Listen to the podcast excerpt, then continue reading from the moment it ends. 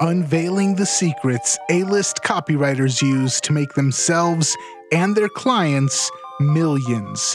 This is the Copywriters Podcast with your host, the world's greatest copywriting coach, David Garfinkel.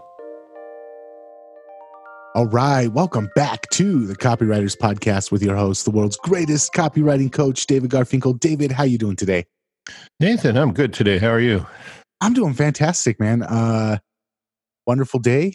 Get to connect with you again. Uh, and you've got some for this week and next week. You've got some really power packed episodes planned. Yeah, I wanted to get started in the new year with a new series that I'm calling the Old Masters series. Um, a new look at some stuff from great founding fathers of copywriting. Some you may have heard of, some you may have only heard of their work, um, but not necessarily their name. That would be true for a lot of people. Now, the copywriting nerds will know who I'm talking about instantly. His name is Maxwell Sackheim. I want to call this the Old Master series, like I said. And the first first person is Maxwell Sackheim. His book, My First 65 Years in Advertising, um, almost impossible to find. You can get it on Amazon for about three hundred dollars. There's it's just packed with with information, but I was able to locate two checklists in inside here, which were they're sort of like you took Victor Schwab's entire book, or maybe if you took Gene Schwartz's entire two books and you boiled them down to a seven point checklist, that's what you get. I'm I'm exaggerating. There's not that much in them, but there's a lot because this guy, well, let me tell you about him. He was born in 1890 in Russia. He emigrated with his family at a very young age to the United States. He started in direct mail in Chicago in 1906. That was right around the time Claude Hopkins was at the um, Lord and Thomas Agency and Albert Lasker and John E. Kennedy, all those people. In 1927, Sackheim was co founder of a highly successful direct mail business called Book of the Month Club. Now, think about it. Think about how good you have to be just to sell a book, how much better you have to be to actually get people to commit to read a new book every month. Okay. That was 1927. He wrote a very famous ad. I'm sure you've heard of this. The headline was Do You Make These Mistakes in English? It was for Sherman Cody's course. And the ad ran for 40 years and it was profitable every year. Okay. So we're not going to talk about all that today. We're going to talk about something I found deep within this book, and it's called Seven Deadly Advertising Mistakes. Now, you might think, well, what does an old school guy know about advertising mistakes? It turns out everything that's relevant today because ads work. You know, the format of ads is different. We're on Facebook now. Um, we're using texts and bots, but the basic idea, the basic vectors, the things that work are the same. And I've added a lot of information for each item. So you, it's totally up to date. And I'll translate some things for you. You can put it to work right away. And also in the show notes, I've put a checklist along with a question a cheat sheet question after each point on the checklist so you can go over your copy and ask the question underneath. Hopefully, that will help you make more money. Mm-hmm. Yes. Um, and I've also included in this podcast some information I couldn't find in any of Sackheim's work. Copy is powerful you're responsible for how you use what you hear on this podcast. And most of the time, common sense is all you need. But if you make extreme claims, and if you're writing copy in highly regulated industries like health and finance, and business opportunity, you may want to get a legal review after you write and before you start using your copy. Hmm? My larger clients do this all the time. Okay, so uh, Nathan, you've had a chance to to look at the show notes um, before we get into our mechanical procedural list. And any any thoughts about this? I'm just going to lose a little bit of my expert copywriter credibility right now.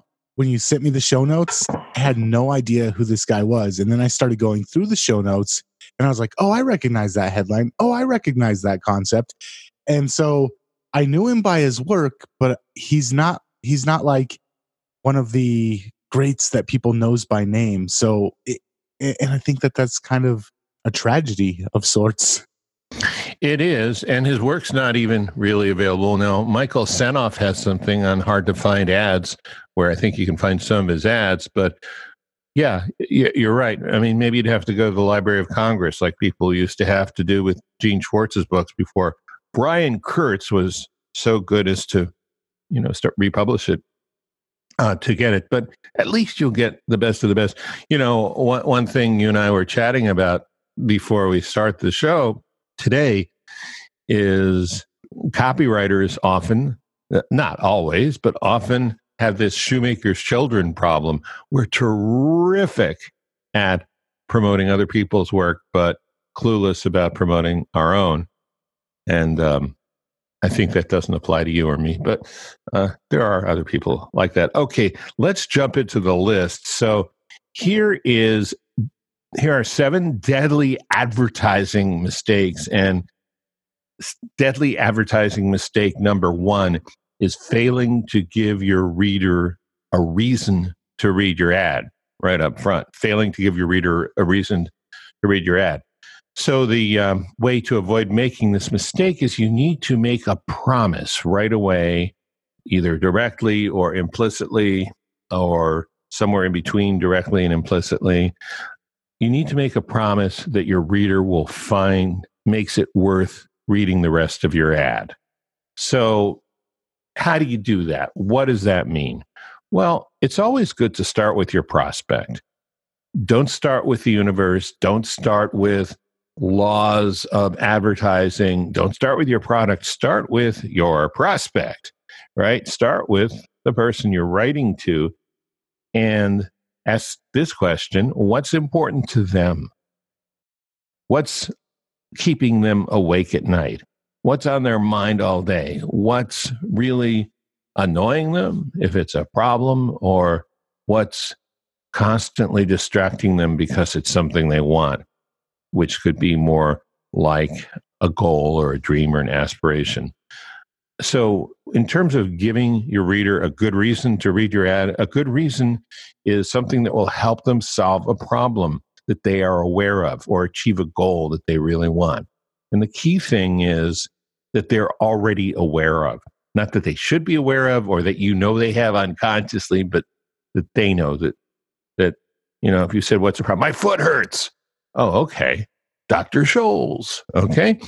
So, what is a good reason? Another point here is you want to give people believable, legitimate warnings, stoking fear of loss, and or announcements announcing the possibility of profit not only financial profit but certainly including that and those are often good reasons to keep people reading an ad so a good question for making sure you don't make this mistake is did i give my reader a good enough reason to read the ad i like to whenever i'm writing an ad i like to know what my two main wants are What my want, what do I want them to do at the end of the ad, and their want, what do they want to get out of reading the ad. Are you sure that you weren't in the service and never told me you weren't a sniper? I mean, that is so focused. I love that. Okay, you don't have to tell me. I'm sure you signed some kind of non disclosure. okay, mistake number two is what he calls, and this is a real old fashioned phrase, using headlines that whisper sweet nothings. So, the way to turn this around is you need to get readers excited about something that's important to them, and you need to do it in a direct and a powerful way. All right. Um, so, a headline should not be coy or indirect or cutesy or obscure. It should not be weak. It should not be mm. tentative. It should not be muted. If you think of a musical instrument, a headline should be a fanfare of trumpets. It should not be a piccolo played at pianissimo. It needs to be loud and proud and out there. And the reason for that is your headline is your one chance to get attention and pull the reader into your copy. You know, there's this whole thing we talk about where we say the writer was clearing his throat in the first three paragraphs and and then she he finally started to get into the meat of it in the fourth paragraph. Well, if that clearing your throat includes your headline, you're screwed, right? Because remember, people will read content because they want to read it. They don't want to read our ads. We have to intrigue them. We have to um, attract them into doing it. Okay, so uh, your question number two to make sure you're avoiding this sweet nothing's mistake is does your headline reach out and grab the reader? Okay. Can I ask you a question, David? Yeah. Do you have a preference on writing? Because you said the the problem of clearing your throat the first couple of paragraphs, or you know, you don't want to do that with your headline. Do you tend to write your headlines before or after the majority of your copy is written? I write my headlines when they come. Okay. Uh, and and yeah, that's a good question. Um, the headline I end up using is not often often the headline I start with. I will often write a headline right away just to sort of get myself rolling, get some momentum in the writing process. But often, as I'm writing, I'll discover something or I'll remember something. I say, "Oh, that would make a much better headline," and then I might have to redo the lead in order to make it follow from the headline. Gotcha. What about you? I actually have a very similar process. A lot of times, my first idea for a headline, well, almost every time, my first idea is not the one I go with, but a lot of times I start with an idea for a headline and then I get about halfway through or all the way to the end and I'm like, you know, that headline is just not up to par with the rest of the copy. I'm going to have to go back and rework that. Yeah. And you know what? If you have an idea and you don't think it's good enough, just write it down. Um, get it out of your head. Keep the flow going. It doesn't have to be perfect. At, certainly not at first. I mean, eventually you want to get it as good as you can, but it's not like you're getting graded for every word you write down. It's you're getting graded for whether you wrote something down. Uh-huh. Different than school. Okay. Do you have a problem with Kindle books? I do. Sometimes I really just want to hold a book in my hand so I can turn the pages and highlight stuff and make notes. That's one reason I recently released the print version of my book, Breakthrough Copywriting. And listen to this on Facebook, I've gotten pictures posted from around the world. Pictures of people holding their printed copy of Breakthrough Copywriting in their hands, including one from an A list screenwriter and marketer in LA's famous Topanga Canyon. He was reading the book in his hot tub. Breakthrough Copywriting is a great book for you whether you are a beginner or an A-lister yourself or anywhere in between. It costs a tiny, tiny fraction of my $5,000 a head seminar that the book is based on. So check out Breakthrough Copywriting on Amazon.com.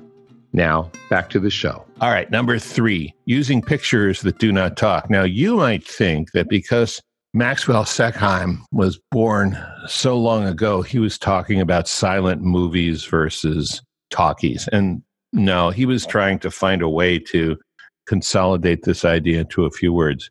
Here's what he means he means that when you use a picture that does not talk, it's wasted space and it's it's hurting your ad even if it's hurting it passively.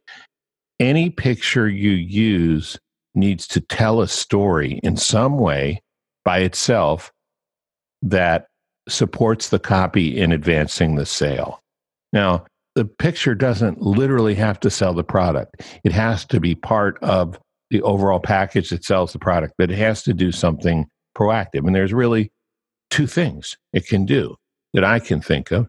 Maybe you can think of something else, but these are the things I've seen and used and seen used successfully over and over again. The more a picture either credentializes something about the copy, like maybe it's a picture of an award or Eh, the expert who the offers a testimonial for the product or maybe you know it's a screenshot of an amazon review um, the more it either credentializes something about the copy or demonstrates the benefit of the product in action and you know oh, uh, for some reason, all I can think of right now is the Vegematic, where you can see it slicing and dicing a tomato so quickly. But that's a movie, but it's the same idea. It shows the product in action. The better. And most people don't think about pictures or images at all. They just throw them in there. And sometimes you get a very aesthetically focused art director who's going to put it in there to make it look pretty or to balance the elements of the page or to uh, repel against negative space or something. No, you're trying to sell something. You're, you're not you're not trying to find something that's going to hang in an art museum. Okay. So here's the question for using pictures do not talk to turn it around. Is the picture so good that it could partially or fully make the ad work by itself? I think this is one of the things that the internet has actually taken copy back a little bit. When this book was written, you paid by the inch on the page. You paid every single letter. You paid for the ink. And mm-hmm. nowadays, with copy and emails and sales pages, people can just plaster up as much as they want and they just add pictures because it decorates the page or they add pictures because it decorates the email. And copywriters I think to their own detriment, don't really have to worry about it as much as they did back when this book was written. Yeah, I, I think you're right. Now, let me ask you a personal question because I've seen you do some cartoons. You're a pretty good artist. I mean, how do you feel about that? How do you feel about the fact that a picture can't be there just because it's a cool looking picture? Um, you know, when it comes to writing copy, I have to separate the artist side of my brain uh, when it comes to designing the layout of a sales page, my goal is always is this going to push the sale? You drilled this when we first started working together, you drilled this in my head. Does it push the sale forward? If not, it doesn't belong on the page. Well, thank you. And, you know, since a lot of us, and I think I'm going to talk about this either again in this episode or in the next episode, a lot of us are very creative. One reason we're in advertising, we're in copywriting, because there's not a lot of, you know, on the outside, un, un, unimprisoned time for creative people in accounting, for example. Um, but there's a lot of room for creative people in marketing and advertising. And you sometimes need to learn, like you said, to separate it, right? Okay. Uh, number four. Ha ha ha ha ha. Here, here is where we talk about creativity again. Deadly advertising mistake number four is I wish we could have like the music from um, you know Law and Order, um, giving in to the curse of cleverness. Okay, if you try to show how entertaining you are more than how much you know and care about a problem the prospect has and how to solve it, that's a deadly mistake. Okay, so curse of cleverness, different from the curse of knowledge. It's in a way, it's a curse of ignorance. Um, many people who write copy, like I was saying just a second ago, are very creative.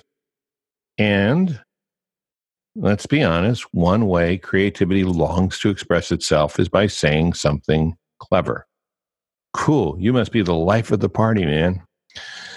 But there's a problem when you're trying to get someone to take you seriously, and all you can do is bon mots at them if you need them to take them seriously, you need to focus on what's important to them rather than what makes you look like such a witty person. Okay. So we could go on about this for a long time because it is a problem with a huge amount of advertising that's not effective direct response advertising. But I, I think we've talked about this so much and we will in the future. I think the question the shorthand question for number four to cure the curse of cleverness, to remove the curse, is Am I making my prospect laugh or am I locking in my prospect's serious attention? And let me repeat that because there's a lot in it. Am I making my prospect laugh or am I locking in my prospect's serious attention?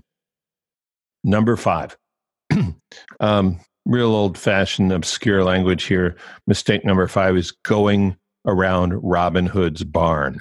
And what he means by this is instead of going direct to the point, a lot of advertising makes readers jump through mental hoops to understand what it's trying to sell you.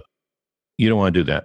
You want to make yours a smooth glide in a straight line. Okay. So let me tell you about Garfinkel's law of work.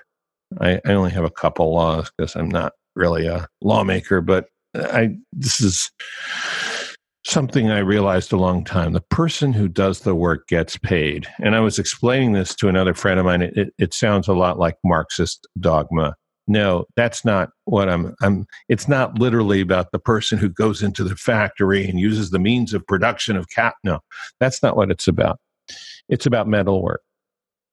If you have something complicated like, you know, a glass of water with some extra hydrogen atom on every fourth molecule and and you getting into the intricacies of the human microbiome and all that you're not doing much work you might think you're doing much work but if you're making a complicated presentation to a prospect in your offer in your description of your mechanism the prospect has to do all the work in order to understand it and from a money exchange point of view, here's how that works.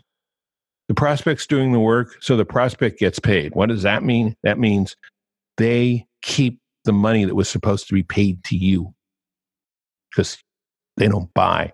If you do all the work, if if you just say this water uses the magic of biochemistry to increase your energy level and decrease toxicity in your body, ooh, then you get paid because you did the work to make it simple and the prospect sends you the money. Um, when you're writing copy, the phrase it's complicated is is code for I'm lazy. I'm not willing to make it simple. So I'm just going to say it's complicated. So the imperative here is to keep at it until you've got it to the simplest, most appealing way accurate way to describe what you need to sell your offer. As Mm-hmm. as copywriters, it's kind of our job to take complicated, complex problems and make them simple. That's what we get paid to do. That's right.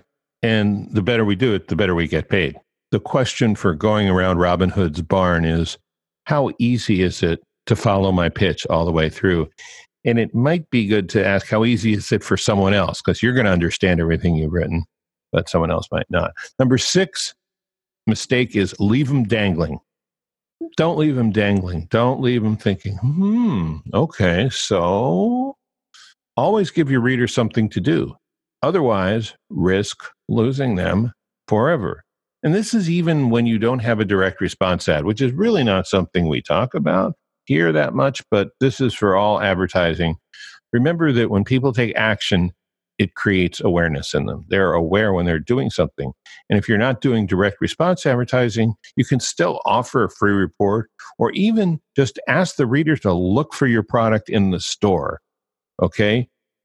Something, action, expecting people to remember your ad or your product or your offer just because it's such a great ad just because I'm such a great copywriter, that's wishful thinking. Okay. So, question for leave them dangling is Did I give my prospect something specific to do? All right. And number seven, and I don't know, this is a little old fashioned, but I think there was a song in the late 50s called Yakety Yak, Don't Talk Back. The, so the mistake, deadly mistake number seven is using yakety yak copy. Uh, don't waste your reader's time. Make everything you say interesting, useful, intriguing, or curiosity provoking. Here, I'll say that again. Make everything you say interesting, useful, intriguing, or curiosity provoking.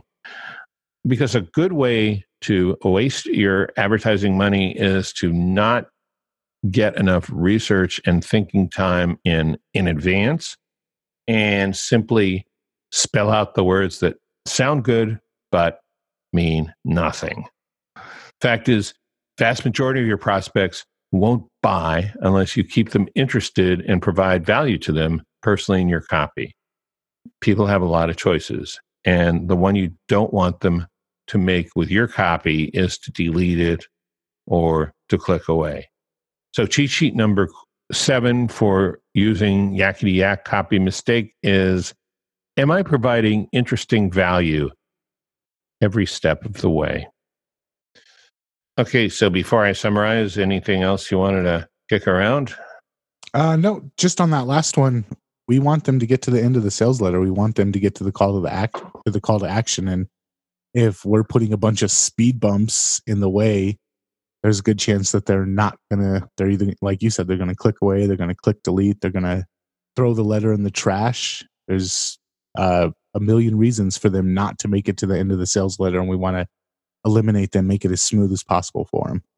Yeah, perfect. That's a that's a good point.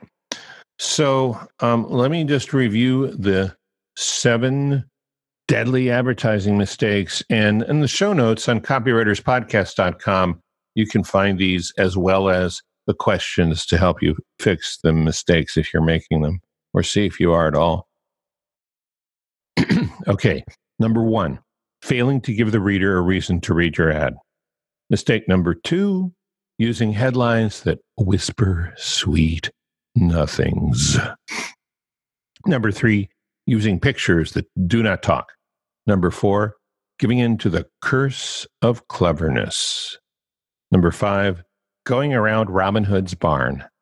Number six, leaving them dangling. And number seven, my favorite because of the word, using yakety yak copy. Yeah. All right, nice. So next week we're going to kind of continue on this theme. So make sure that you are subscribed to the Copywriters Podcast so that you don't miss the next episode. And anything else before we're out of here, David?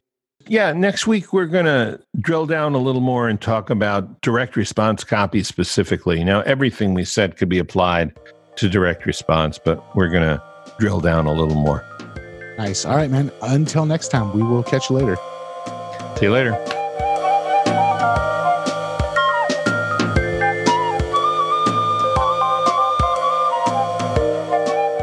Make sure to subscribe, rate, and review on iTunes so you never miss an episode.